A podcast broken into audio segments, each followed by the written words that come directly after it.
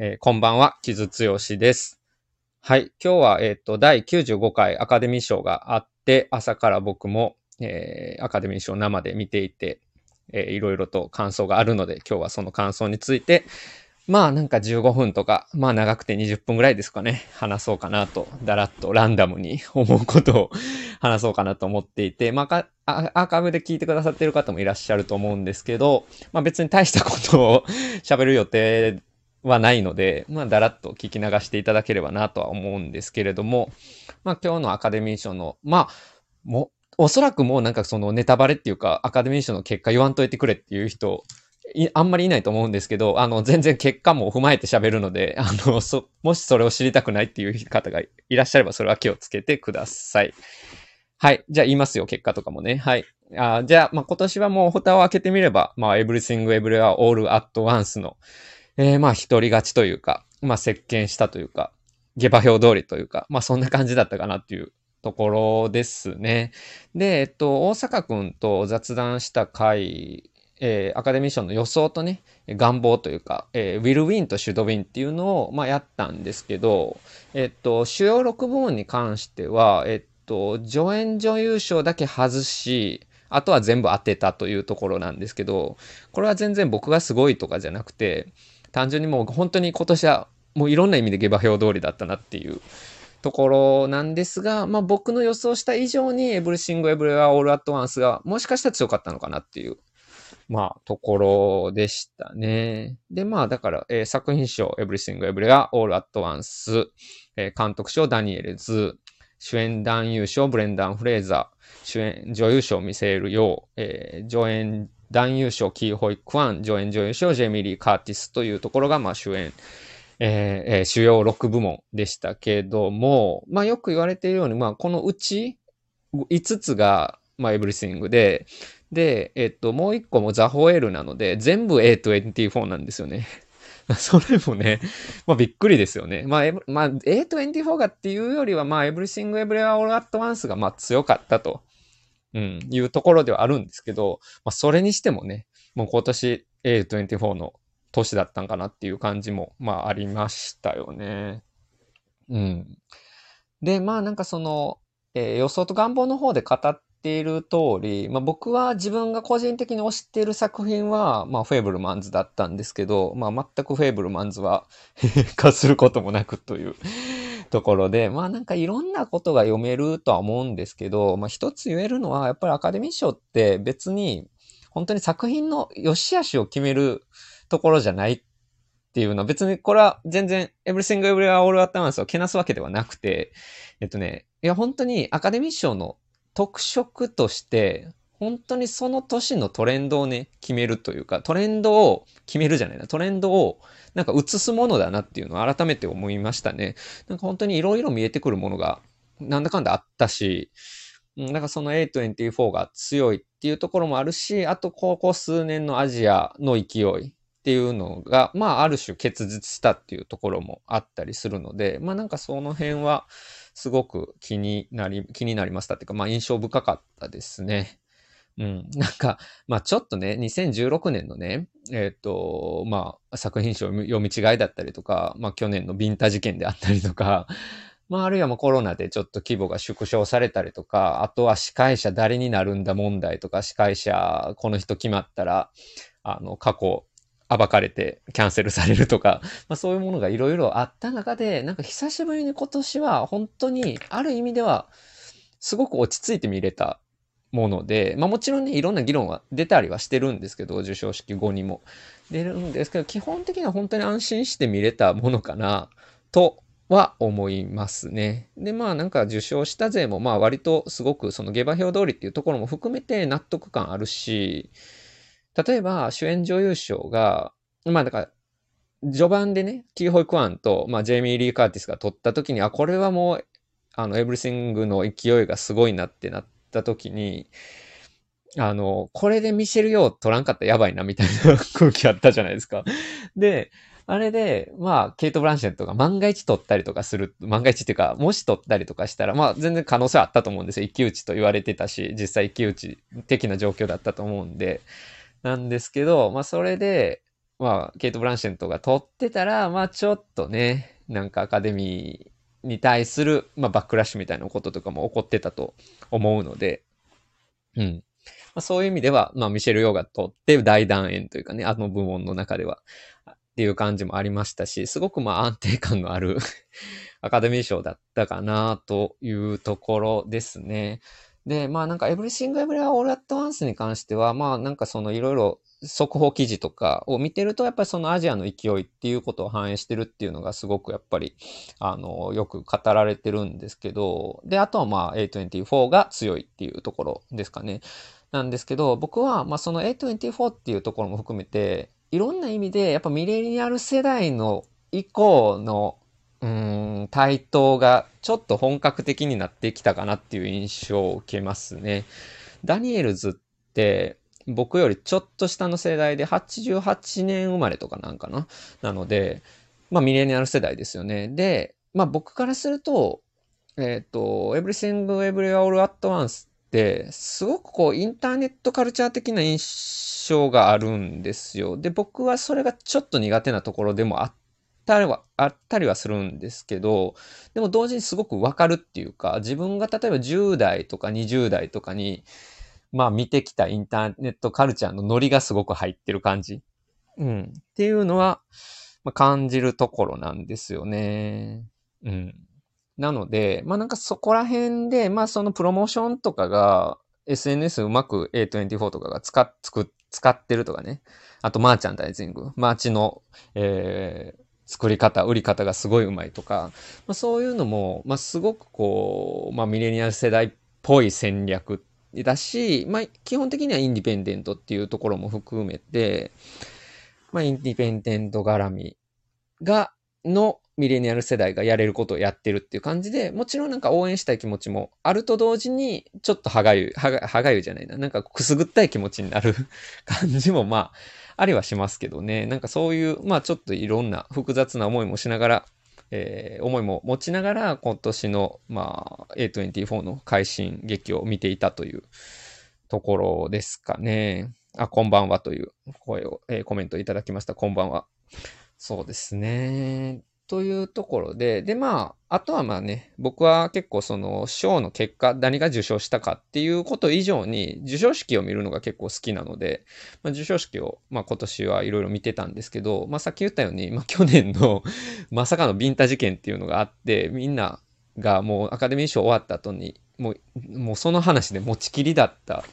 ことを思うと、本当に、まあそんな中で誰が司会すんねんみたいなところがあった中で、まあ自民金メル、本当に安定の自民金メルですよね。安定の自民金メルで、えー、まあうまくいったんじゃないかなという感じはしましたね。まあ、うん、よく言えば安定感あるし、まあ悪く言えば無難っていうか、まあ無難っていうのは悪くないんかもしれないですけども、今年に関してはね。うん、っていうところがあったので、まあなんかそういうところも楽しく僕は見ましたね。うん。なんか、で、もちろん去年のね、あ、これ、ちなみに授賞式の話、授賞式で起こったことの話も今からちょっとしていくので、まあ、もし知りたくないっていう方は、ここでちょっと止めてもらって、アーカイブとかで、えー、授賞式見てから聞いていただければなとは思うんですけれども、えっと、まあ、ジミー・キンメルの、まあ、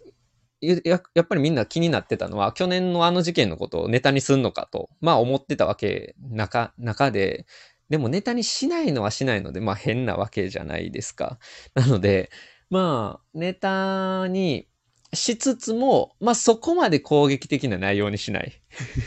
そんなにハラハラさせないみたいなところがあって、そこら辺も多分ね、あの、うまく、あの、プロとしてまとめてきたなっていうところですね。あの、去年の事件に関しては、どっちかというと、そのネットフリックスで今、あの、クリス・ロックの勝手に激おこっていう放題がついているスタンダップがありましたけど、そっちを見てもらった方が、まあ去年に対する、まあアンサーとしては、まあすごくビビッドなものになっているかなっていう感じで、まあスタンダップ全体としては僕は笑えるところもあり、笑えないところもあり、ちょっとどぎついなと思うところもあったし、まあ、ウィル・スミスにのへのコメントについても、まあいろいろ思うところはあったんですけれども、まああれで一つちょっとうん、まあ、蹴りがついたのかなっていうところは、まあ、ありますかね。うん。なので、なんかその、去年の、だからビンタ事件もそこまでは、あの、引きずられることなく、授賞式も、なんか和やかに進んでいったなというところで、で、最初の、まあ、司会が最初の5分、10分ぐらい、まあ、スタンダップ的にネタを言うんですけど、まあ、それも、客いじりはするんですけど、例えば去年問題が指摘されたような、えー、容姿いじりだったりとか、年齢いじりとか、あのちょ、例えばちょっとセクハラまがいのことが、まあ去年は、まあ問題視されましたけど、まあそういうことはなく、うん、なんか、そこら辺もね、あ、自民キーメルちゃんとなんか バランスよくやってるなっていう感じで、僕も結構安心して見れたところはありますね。去年は僕もちょっとハラハラしたところはあるんですよね。まあちょっとディカプリオネタとか笑っちゃったんですけど、個人的に去年もそれもね、まあ、不快と思う人もいるのもわかるっていう感じだったので、まあなんかその辺はね、あの、今年の方がすごく安心して見れたっていう感じでしたね。僕は、あの、セスローゲンが大好きなので、あの、スピルバーグいじるついでにセスローゲンが、あの、なお前ラリってんちゃうかみたいな。ことを言って、スピルバーグにそれ分けてあげたんちゃうかみたいなこと言って、そのネタが割とまあ僕は好きでしたというか、まあ画面にスピルバーグとセスローゲンが一緒に映ってるだけで僕は幸せな気持ちになったというところで、まあフェーブルマンズ全然今年、賞絡みはなかったんですけど、えー、ジミー・キメルのおかげでスピルバーグがとところどころ映っててよかったなっていうところは、えっ、と、思ったんですけれども、まあでも今年の主役は、まあ誰か一人あげるとしたら、まあキーホイクワンでしょうね。うん。もう最初の、まあ最初はその、アニメ部門がありましたけど、アニメ部門で、あの、デルトロのピノッキオが撮ったっていうのももう本当にそれも下馬評通りっていうか、誰もが納得いく感じで、そして、まあデルトロが壇上に上がったらみんな幸せになるっていうか、みんなデルトロのこと大好きなのでね、えー、なるっていう、その始まり方も和やかでよかったんですけど、まあキーホイクワンが取った瞬間にもあの喜びをとあの涙ぐみながらのスピーチと、そしてまあ僕の旅はボートから始まったのだみたいな話をね、だからその移民だ、移民難民の、えー、物語としてのそのアメリカの夢っていうところがね、載っていて、まあそこら辺は本当に彼の、うん、あの、スピーチのおかげで、なんか今年のアカデミー賞の和やかな感じができたようなところもまああるかなというふうには思いますね。うん。ただまあ一構、その、ちょっとヒヤッとというか、アンジェラ・バセットが取れなかった、助演女優賞でね、取れなかったっていうところで、まあそこがちょっと今ネットでも、まあ、やいやい言われたりはしていますけれども、まあで、でもジェレミ、ジェイミー・リー・カーティスもね、超ベテランっ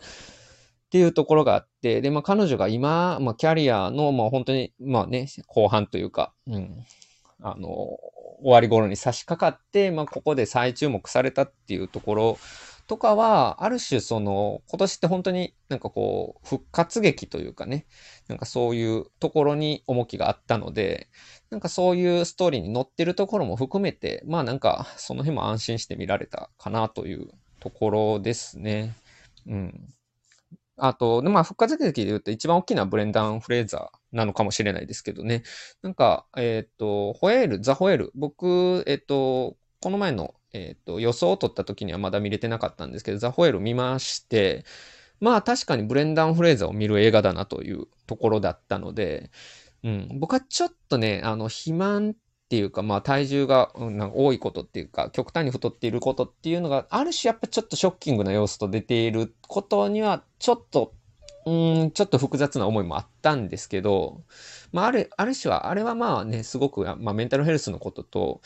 ある、あとは依存、食べることとは何なのかっていうところも、まあもちろん入ったりはしているので、まあ必要な設定なのかもしれないですけど、ちょっとやっぱ要素としてショッキングやなっていう印象はあったんですけど、まあちょっと他の要素でザ・ホエールは、あ僕は、あ、なるほどなと思った点があるので、それはまたまあ別の機会で喋れたら喋ろうかなとは思っている、おるんですが、まあでもブレンダー・フレーザーが、まあそのね、あの、セクシャルハラスメントというか、性的被害を、えー、性的犯罪の被害を受けて、まあ、トラウマになっていたっていうところからの、えー、復活っていうのもありましたので、まあ、彼の、うん、ね、感じっていうのもすごくやっぱりみんなでウェルカム、うん、な感じで受け入れられてたっていうのは、まあ今年の和やかなものの一つだったのかなっていうところだし、そしてまあ万感の見せるようで、見せるようがね、まあその全ての女女性に対して、あの、全盛期を過ぎたなんて聞いてはいけませんっていうのとか本当に、まあマジでかっこいいなっていう、まあところでしたよね。うん。ので、まあまあまあ、そういう感じで、あの、今年は、まあまあ、エブリシング・エブリア・オール・アット・ワンスが強いのはもうみんな分かっていた中で、えー、俳優陣のそういうちょっと復活劇をみんなで安心して見るっていうアカデミー賞だったかなというすごく雑な、えー、まとめなんですけど、まあそういった感じかなっていうところですね。うん。で、まあなんか、まあ全体に思ったのは、で、そう、それこそ、あと作品賞でね、エブリシングが撮った時に、キーホイクワンが、あの、ハリソン・フォードともう熱いハグをした写真が、まあ今、ツイッターなり、まあ多分 TikTok とかでも出回ってると思うんですけど、映像がね。思うんですけど、ああいう、なんか、ものが SNS で一気に出回ったりするのも、やっぱりなんか僕ら世代が なんかいろいろ、うん、中心になってる。要はだから、えー、インディ・ジョーンズオリオリジナル子供時代に見てた世代が、まあいろいろ今映画の宣伝したりとかね、SNS で盛り上がったりとかしてんのかなっていう感じはすごくしましたね。なんかそこら辺は、まあすごく僕としてもアンビバレントな気持ちがあったりはするんですけど、まあとはいえハリソン・フォードとキー・ホイクワンが熱いハグをしてるのとかはまあジーンとくるっていうのはもちろんわかるので、まあ、全然そこは楽しいところでしたけどね。というところでしょうか。で、まあなんかそのアンジェラ・バセットが今年取れなかったっていうこととかも、あと主演女優賞が、あの、主演女優賞がその黒人、えー、女性が入らか入らなかったっていうのとかは、えー、っとね、ちょっとその、ブラックパワー、ハリウッドでのその、いわゆるブラックムービーとかはどうなっていくんだろうなっていうのは個人的にちょっと思ったところはありましたね。まあだからバリー・ジェンキンスのムーンライトが撮った時がある種のピークだったとして、まあそこからブラック・ライブスマターもずっと継続されている中で、えー、まあブラックのテーマ性を持ったものをどういうふうにそのハリウッド全体で押していくかっていうのはちょっと今過渡期なのかなっていう印象は僕はちょっとありましたね。うん。なので、まあそこはもう今回はアジア系の躍進っていうところにフォーカス当たってるのは、それはそれで全然、あの、いいんだと思うんですけど、なんか、まあ、とはいえ、そのブラックムービーっていうのがやっぱり豊かに、えー、あるっていうのはハリウッドにおいて一側面としてすごく大事なことだとは思うので、なんかそういったものはどういって、どうなっていくのかなっていうのはちょっと個人的には思ったところではありましたね。はい。あ、大阪 今、あの、生活と映画のこのえー、番組の相方である大阪君がコメントをね、じんときましたという、まあ、このこ、この小僧はね、あの、インディ・ジョーンズ小僧なので、まあ今年の夏のインディ・ジョーンズも大変楽しみにしている ところなんです、らしいんですけど、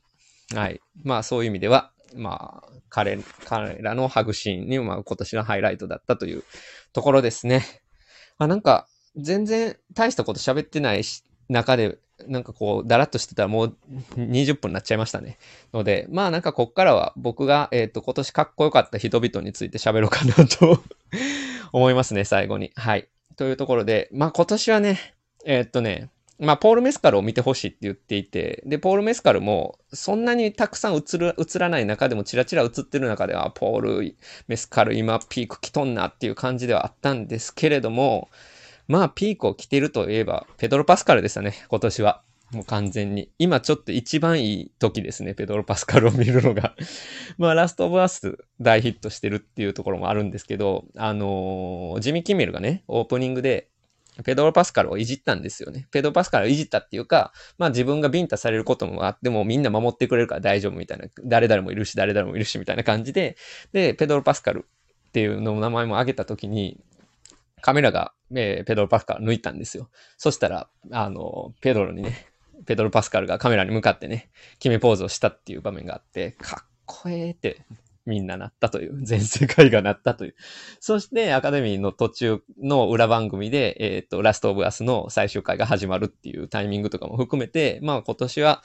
ペドロがいろいろ持ってたなというところでしたね。はい。あの、その、ペドロ・パスカルのね、写真をどんどんツイートしてるペドロ・パスカル・デイリーっていうアカウントがあるんですけど、そのアカウントの人が、ペドロっていうだけツイートしてるツイートがあってめっちゃわかるってなったっていうのも今年はありましたね。で、あとは、えっと、ま、あとはマイケル・ B・ ジョーダンがね、もうちょっと映っただけでもね、なんかやっぱりスター力がすごいなというか、マイケル・ B・ ジョーダンかっこええなぁと思ったりとか、あと、イドネス・エルバが、まあ、スタイル素敵だなとか、まあそういう、本当に僕、本当にね、アカデミー賞僕ね、そういう感じで男優にポッとするために見てるんやなっていうことを、まあ改めて思いましたね。というところでしょうか。うん。まあまあ、そんなところかな。なんか本当に今年はなんか自民キーメルの安定感にいろんなところが助けられたかなっていう授賞式に関してはね。あ、あとパフォーマンスに関しては、あの、サンラックスとデビッド・バーンが出てきてやった時に、まあ、すごいシュールだったっていう面白かったのもあったんですけど、で、ナトナトはね、あもちろんみんな楽しみにしてたんで、そこでみんなで盛り上がったっていうのもあったんですけど、あの、レディー・ガガですよね。レディー・ガガが、あの、今年結構持っていきましたよね、パフォーマンスはね。あの、ほぼ、ほぼというか多分あれノーメイクですよね。ノーメイクで、本当に T シャツと穴の開いたジーンズで出てきて、熱唱するっていう。まあなんか今、また違う、これまでと違うパフォーマンスを、えー、トップガンの曲でやるというね、ところも、えー、すごく、うん、今のモードの、えー、レディー・ガガを見せてもらったし、まあ、ジョーカー2、ジョーカーの新作も楽しみだなというところですね。うん。というところでしょうかね。で、今年、まあ、撮った作品、えー、っとねド、ドキュメンタリーとかも含めて全部見れるんですよ。配信とかも含めて。まあ、これから、ターとか、えー、ウーマントーキングとかこれからなので、えー、これから公開される作品もあるんですけど、えっ、と、ナワリヌイとか、えドキュメンタリー撮った、えー、プーチン、反プーチンというか、えー、プーチンと戦っている、えー、活動家の方で、今刑務所にいる方なんですけど、え彼を追ったドキュメンタリーとかユーネクストで見れたりするので、なんかそういう、あの今回、えー、取り、出てる、注目された作品っていうのはもう見れるので、なんかそういったところも今年のアカデミー賞は良かったなと思うし、まあ配信が一般的になったことで短編映画とか、えー、ドキュメンタリーとかも日本で割と見れるっていうのもすごくいい、いいここ近年の動きだなっていうふうに個人的には思っておりますね。はい。あ、今ね、これ ちょっとあの、実家の今で撮ってるんですけど、親を追い出してる中で、あの、親、親を寝室に押し込めて一人で喋ってるんですけど、あの、だらだら喋ってたら30分近くなってきたので、まあこの辺にしときましょうか。なんか言い忘れることないかな。まあ、本当にね、まあアカデミー賞って本当にトレンドを確認するものだったなっていうところですね。はい。そんなところでしょうかね。まあ、うんうん。なんか、エブリシング・エブレア・オール・アット・ワンスに関しては、本当に、えっと、僕は、えっと、本当に個人的に合わなかったっていうだけなので、あの、本当に好きな方にいっぱい語っていただきたいなかなと思っているので、なんかそういったものをこれから、これからどんどん世の中に出てくると思うんで、そっちをぜひぜひ読んでいただきたいなと思うんですけど、えっと、アカデミー賞の授賞式のレポートは、まあ、あるメディアでもうちょっと こんなだらっとした雑感ではなくて、もうちょっとまとめたもので出す予定なので、まあ、それはまた、えー、できたら、えー、告知しようかなと思っております。はい。そんなところでしょうか。まあ本当に、えっ、ー、と、今、Everything Everywhere All at Once 上映中なので、まあこれを機に見に行くのもおすすめしますし、この生活と映画今日配信分の、えっ、ー、と、6時から配信した分のフェルマフェルマンズやってますので、そして私、そして大阪府の、えー、一押しはフェーブルマンズですので、フェーブルマンズもこれを機にぜひ見に行ってほしいなと、個人的には思っております。はい。そんなところでございましょうか。はい。なんかこう、ライブ会って切る、切るとこ難しいですよね。はい。っていうところで、えっと、まあ、そんな感じで、えっと、今えっ、ー、と、10時からまたワウワウで、えっ、ー、と、字幕付きのやつがあると思うので、僕も毎年字幕付きはしっかり、えー、そっちの方がニュアン、よりニュアンスが分かったりするので、見るようにするんですけど、まあ、最初の、えっ、と、ジミー・キンメルのネタと、あと、まあ、キーホイ・クワンがステージに出てきた瞬間っていうところを、まあ、重点的に見てもらったら楽しいんじゃないかなと、個人的には思っております。あと、ペドロ・パスカルも見てください。はい、そんなところでした。えー、では、木津剛でした。来週はソロをやると思います。はい、ではでは。